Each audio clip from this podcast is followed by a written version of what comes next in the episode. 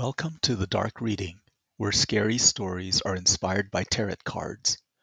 I am your host and author, Dante Ramon. Before my first story, let me begin with this short introduction. The deck is shuffled. What would you like to ask the tarot? 78 cards lay face down and spread out on the table. You form your question in your mind.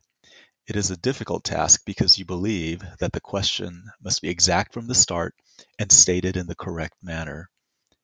As you focus your thoughts, you become anxious and agitated.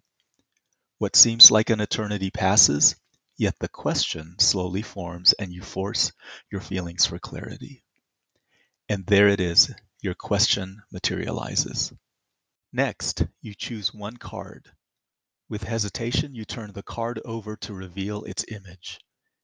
It is not what you expected. The card, plain yet adorned with fantastic, colorful imagery, is ready to tell its story. Looking at the reader, your face pales as you await what you believe is your future, your fate. I present to you a collection of scary stories, supernatural, mystery, magic, horror. You know, the fun stuff. All kidding aside, my stories are inspired by tarot cards, specifically tarot readings. But the tarot itself is scary, right? Maybe.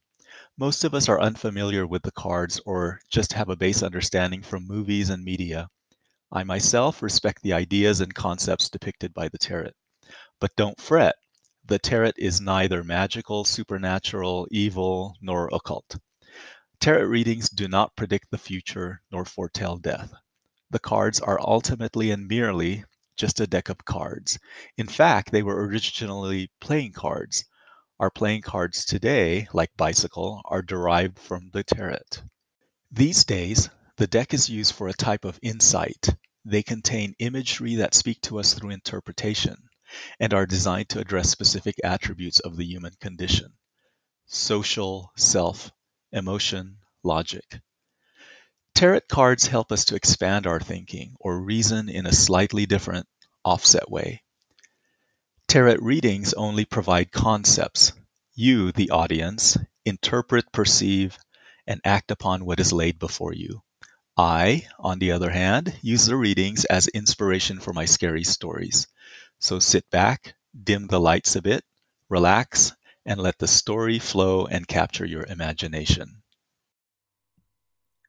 This is Dante P. Ramon, your host and author of The Dark Reading Scary Stories Inspired by Tarot Cards.